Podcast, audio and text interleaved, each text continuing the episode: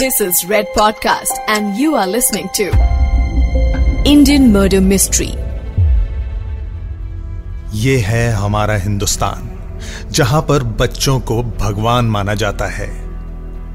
पर कई बार बच्चों के ऊपर ऐसे जुल्म होते हैं कि इंसान और शैतान में फ़र्क करना मुश्किल हो जाता है। हमारे देश में साढ़े छह लाख गाँव हैं।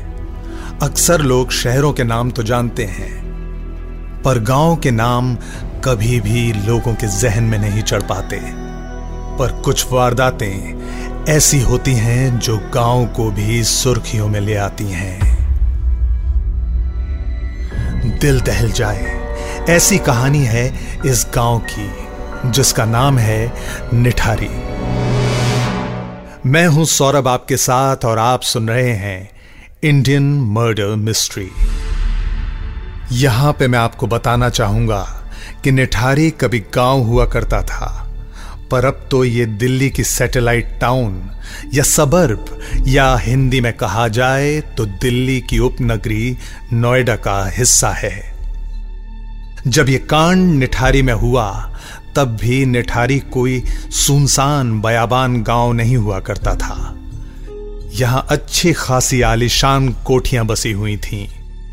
बड़ी बड़ी गाड़ियों में सफ़र करते, महँगे घरों में रहते लोगों की घिनौनी हरकतों को उजागर किया निठारी कांड ने। इस पूरे अपराध का जो सबसे चौंकाने वाला पहलू रहा, वो ये कि अक्सर वेस्टर्न सोसाइटीज में इस तरह की घटनाओं या वारदातों के बारे में सुनने को मिलता रहा है। पर हमारे एक बड़े शहर के बीचों बीच हम जैसा ही कोई कुछ ऐसा करता है, इस बात ने सबको अंदर तक झकझोर कर रख दिया। ऐसा कहते हैं कि इस पूरे क्राइम की, इस पूरे अपराध की जो नींव थी, जो जड़ें थीं, वो जनवरी 2006 से ही फैलनी शुरू हो गई थीं। निठारी गाँव के पास से ढेरों बच्चों के गायब होने की खबरें रफ्तार पकड़ रही थीं। पर अफसोस, हमारे यहाँ अमीर के बच्चों को तो बच्चा मानते हैं, पर गरीब के बच्चे को सिर्फ़ आबादी ही समझा जाता है। किसी ने न इन गुमशुदा बच्चों की तलाश की और ना ही उन बच्चों के लाचार माँ बाप की किसी ने गुहार ही सुनी। निठारी गाँव के साथ ही सटे सेक्टर 31 नोएडा के डी फाइव नंबर कोठी में। क्या भयानक खेल हो रहा था? किसी को कानो कान खबर नहीं थी। जनवरी 2006 से बच्चों के गायब होने का सिलसिला बस चलता रहा और यूँ ही धीरे धीरे गुमशुदा बच्चों की जो संख्या थी, वो पढ़ती ही जा रही थी। पर किसी ने इस बात पर ज़्यादा तवज्जो देना ठीक नहीं समझा। पुलिस वालों ने इस घटना को इतना हल्के में लिया कि वो यही सोचते रहे कि शायद बच्चे घर से भाग गए होंगे। पर बच्चों के गायब होने का सिलसिला था कि रुकता ही नहीं था। तकरीबन पाँच छह महीने में बारह बच्चे और गायब हो चुके थे। इस बात ने तूल पकड़ा जब एक पायल नाम की बच्ची गायब हो गई। पायल की उम्र कहते हैं तकरीबन चौदह साल के आसपास थी, जिसका मतलब है कि अभी तक बाकी जितने बच्चे गायब हुए थे, उनके मुकाबले पायल समझदार भी थी और उम्र में बड़ी भी। पायल के पिता थे नंदलाल। उन्होंने पुलिस में शिकायत भी दर्ज करवाने की कोशिश की। पर पुलिस गरीब की कहा सुनने वाली थी, उसने नंदलाल के साथ भी टालमटोल करना शुरू कर दिया। जहाँ बच्चे का सवाल आया तो गरीब होने के बावजूद पिता नंदलाल ने हिम्मत दिखाई और किसी तरह वकील के साथ अदालत में गुहार लगाई कि नोएडा पुलिस उनकी शिकायत दर्ज ही नहीं कर रही थी। अब ये वो वक्त था जहाँ उस थाने की पुलिस ने ना चाहते हुए भी एफआईआर न सिर्फ़ दर्ज की, पर उस पर काम करना शुरू भी किया। नंदलाल को देखकर बाकी जो माँ बाप थे, जिनके बच्चे गायब हो चुके थे, वो भी एक एक करके नंदलाल तक पहुँचे। इस बात ने तूल पकड़ना शुरू कर दिया था। खबरों का बाज़ार गर्म होने लगा। कुछ लोगों का मानना है कि एफआईआर शायद इस वजह से भी दर्ज नहीं की गई, क्योंकि डी फाइव घर का जो मालिक था, नाम था मनिंदर सिंह पंडेर वो अरबपति आदमी था। पुलिस वालों का अक्सर उस कोठी में आना जाना था, क्योंकि पंडेर का बहुत ज़बरदस्त रसूख था। मीडिया में इन खबरों ने काफ़ी तूल पकड़ा। पुलिस ने बेशक अपना काम नहीं किया था, लेकिन अपनी बेटी को ढूंढते हुए नंदलाल ने काफ़ी मालूम हासिल की थी। इसी पूछताछ के दौर में नंदलाल ने जब मालूम हासिल की तो उसे यह पता चला कि एक रिक्शे वाले ने उनकी बेटी को डी फाइव सेक्टर 31 पहुँचाया था और उनकी बेटी ने उस रिक्शे वाले से कहा था कि पाँच मिनट में वो घर के अंदर से पैसे लेकर बस आ ही रही है। पर लगभग आधा घंटा इंतज़ार करने पर भी जब पायल नहीं आई तो रिक्शे वाले ने डोरबेल बजाई। दरवाज़ा खुलने पर अंदर उस रिक्शे वाले को एक शख्स दिखाई दिया। रिक्शे वाले ने उसे कहा कि भाई वो लड़की पैसे देकर नहीं गई है, मैं उसका इंतज़ार कर रहा हूँ। पर उस आदमी ने उस रिक्शे वाले को बोला कि लड़की वहाँ से जा चुकी है। रिक्शे वाले को इस बात पर काफ़ी ताज्जुब भी हुआ। हालाँकि वो माना नहीं और कहता रहा कि मैं यहीं खड़ा हूँ और मैंने लड़की को घर से बाहर जाते हुए नहीं देखा, पर थकहार के रिक्शे वाले को वहाँ से जाना पड़ा। जिस आदमी ने रिक्शे वाले को लड़की के जाने की बात कही थी, वो कोई और नहीं, बल्कि उस घर का नौकर, यानी मनिंदर सिंह पंढेर का नौकर सुरिंदर कोहली था। नंदलाल ने वो काम किया जो शायद पुलिस को करना चाहिए था।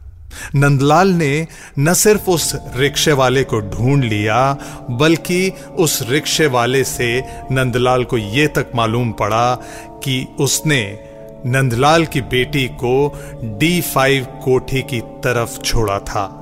धीरे धीरे जब बाकी गुमशुदा बच्चों के माँ बाप से पूछा गया और डी फाइव के आसपास रहने वाले लोगों से पूछा गया तो मालूम ये पड़ा कि ज़्यादातर बच्चे आखिरी बार इस ही घर के पास देखे गए थे। साल 2006 लगभग पूरा निकल चुका था और पुलिस की लापरवाही के चलते यह केस दबा रहा। पर आखिरकार पुलिस हरकत में आई और 30 और 31 दिसंबर 2006 को पुलिस डी फाइव कोठी पर पहुँची। तफ्तीश चालू हो चुकी थी और पुराने अफसरों को हटा के नए लोगों को केस सौंपा गया। उस इलाके में कुछ एक महीने से बहुत लोग कहा करते थे कि ज़बरदस्त किस्म की बदबू फैली हुई है। ज़्यादातर लोग यही समझते रहे कि ये जो बदबू है, ये डी फाइव के ठीक पीछे जो नाला है, उसकी वजह से थी। बहरहाल डी फाइव की तलाशी लेने के बाद घर से पुलिस वालों को कुछ खास हासिल नहीं हुआ। लेकिन एक पुलिस वाले और लोकल ने नाले में जब ध्यान से देखा तो ढेर सारे पॉलिथीन बैग पड़े दिखाई दिए। पर अब, जबकि मैं आपको इस वाक्य के बारे में बता रहा हूँ तो कहीं मेरी रूह भी काँप उठती है। ये सोचकर कि वो मंजर उन पुलिस ऑफिसर्स और वहाँ के बाशिंदों के लिए कैसा रहा होगा। एक के बाद एक पॉलिथिन बैग्स खोले गए और देखने वालों की आत्मा सिहर गई। हर पॉलिथीन बैग में इंसानी मांस और जिस्म के टुकड़े थे। किसी पॉलिथीन में हाथ, पाँव तो किसी में सर। न जाने कितने पॉलिथीन बैग्स निकले और हर एक पॉलिथीन में बच्चों के, मासूम बच्चों के जिस्म के टुकड़े। यहाँ पर और हैरान करने वाली बात यह हुई कि किसी भी पैकेट में टॉर्सो यानी धड़ का कोई पार्ट नहीं पाया गया। जैसे जैसे मीडिया ने इस खबर को पकड़ा, लोगों ने अलग अलग कयास लगाए अपने अपने अंदाजे लगाने शुरू कर दिए। किसी का मानना था कि डी फाइव में ऑर्गन ट्रेड यानी मानव अंगों की तस्करी का धंधा चलता था। कोई बच्चों के यौन उत्पीड़न की बातें करता रहा। दबी आवाजों में कईयों ने बच्चों के यौन उत्पीड़न की बात कही। पुलिस को अभी भी समझ नहीं आ रहा था कि ये माजरा है क्या। जैसे जैसे मीडिया में हलचल बढ़ी, पुलिस को भी और हरकत में आना पड़ा। पुलिस ने फ़ौरन घर के मालिक मनिंदर सिंह पंढेर को और घर के नौकर सुरेंद्र कोहली को हिरासत में ले लिया।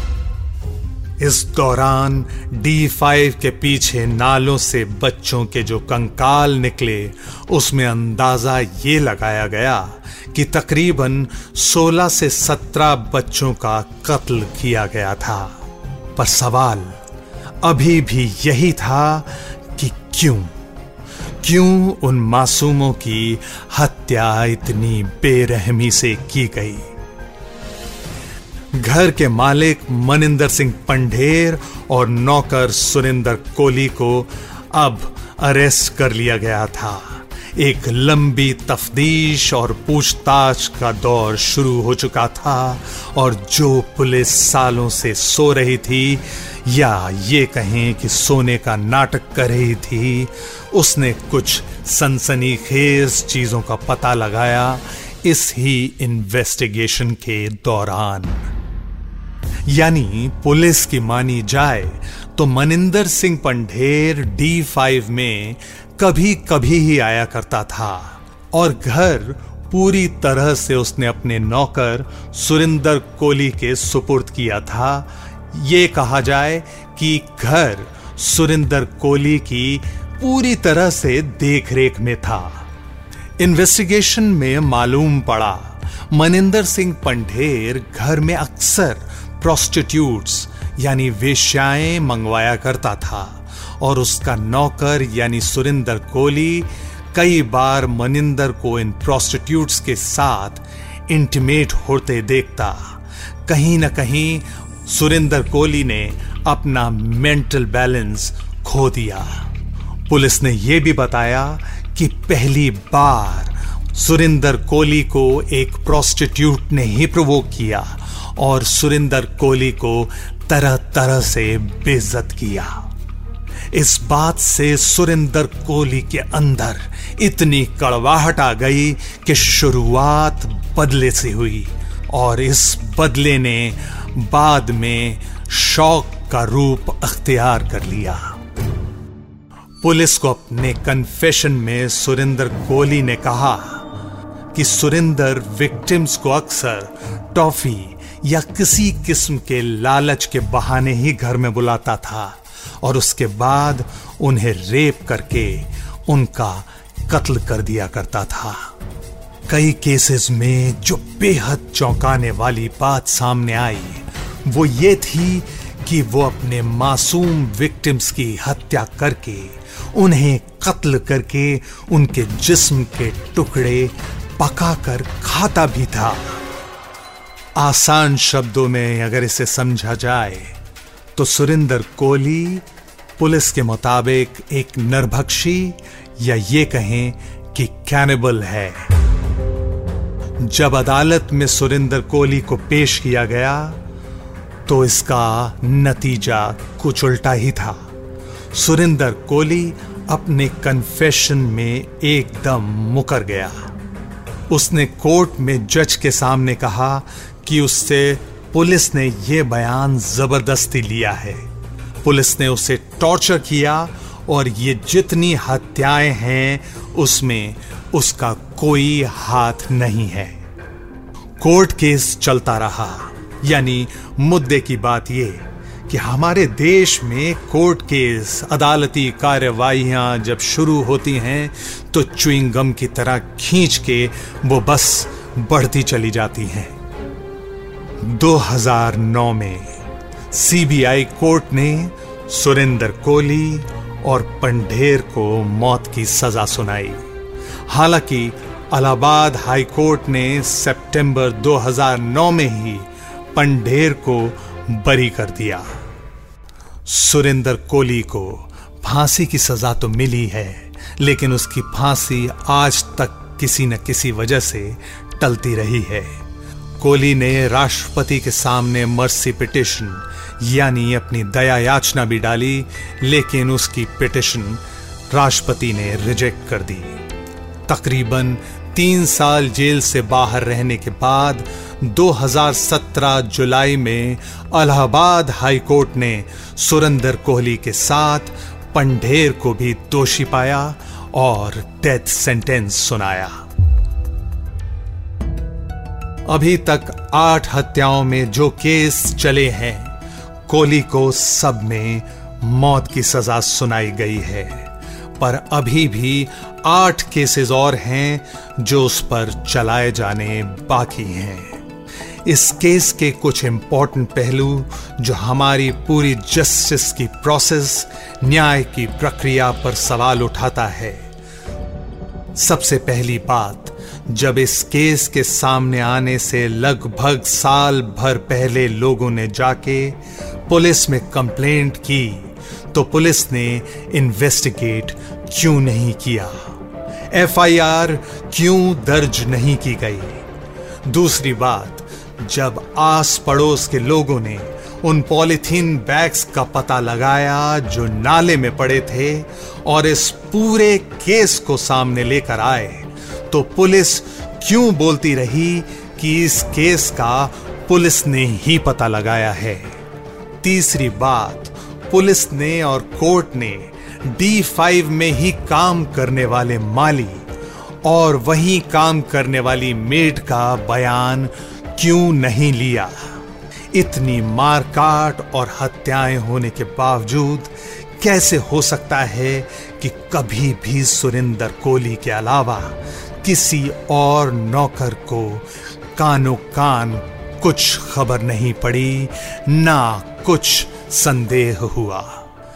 घर के मालिक पंढेर को भी कैसे इतना कुछ होने पर भी मालूम कुछ नहीं पड़ा, या ये कहें कि पैसे और रसूख के दम पर इंसान कानून से बच सकता है। अगर एक्सपर्ट्स की राय मानी जाए तो इस केस में सीरियल किलर जैसा कोई एंगल नहीं है, क्योंकि सीरियल किलर एक पैटर्न में खून करता है। उसके कत्ल करने का एक किस्म का सिलसिला या कोई सिमिलैरिटी होती है। पर इस केस में छोटे लड़कों, लड़कियों, यहाँ तक कि महिलाओं का भी मर्डर किया गया। लोकल लोगों का मानना है कि डी फाइव के ही साथ वाले घर में एक डॉक्टर रहता है जिसके ऊपर ऑर्गन ट्रेड का केस चल चुका है। इस पहलू की कितनी जाँच हुई या नहीं हुई, आज तक कोई नहीं जानता। लोग ये भी कहते हैं कि जब डी फाइव पर पुलिस ने रेड किया तो वहाँ से चाइल्ड पोर्नोग्राफी के भी सबूत मिले। पर बाद में इससे सिर्फ़ अफवाह बोल के खत्म कर दिया गया। क्या इस पहलू की जाँच हुई या नहीं, ये भी आज तक किसी को नहीं मालूम। ये केस जितना चौंकाने वाला और दर्दनाक है, उससे कहीं ज़्यादा शक के दायरे में इस केस में पुलिस का रोल भी है। क्या अगर पुलिस ने टाइम पर एक्शन लिया होता तो कुछ निर्दोषों की जान बचाई जा सकती थी। केस का अंत सुरेंद्र कोहली के गले में फांसी का फंदा लग के होगा। पंडेर का क्या होने वाला है, कोई ठीक से नहीं कह सकता। पर मरने वाले बच्चों, उन तमाम विक्टिम्स की आखिरी चीखें और दर्द कभी न कोई जान पाया है, न जान पाएगा। आखिर इस केस की जड़ें कितनी गहरी हैं? शायद ये बात उन बच्चों के जिस्म के टुकड़ों और उनकी रूह के साथ ही हमेशा के लिए दफन हो जाएगी You were listening to Red Podcast Indian Murder Mystery, written by Saurabh Brahmer, audio designed by Aryan Pandey, creative director Saurabh Brahmer. Send your feedback and suggestions right to us at podcast at redfm.in.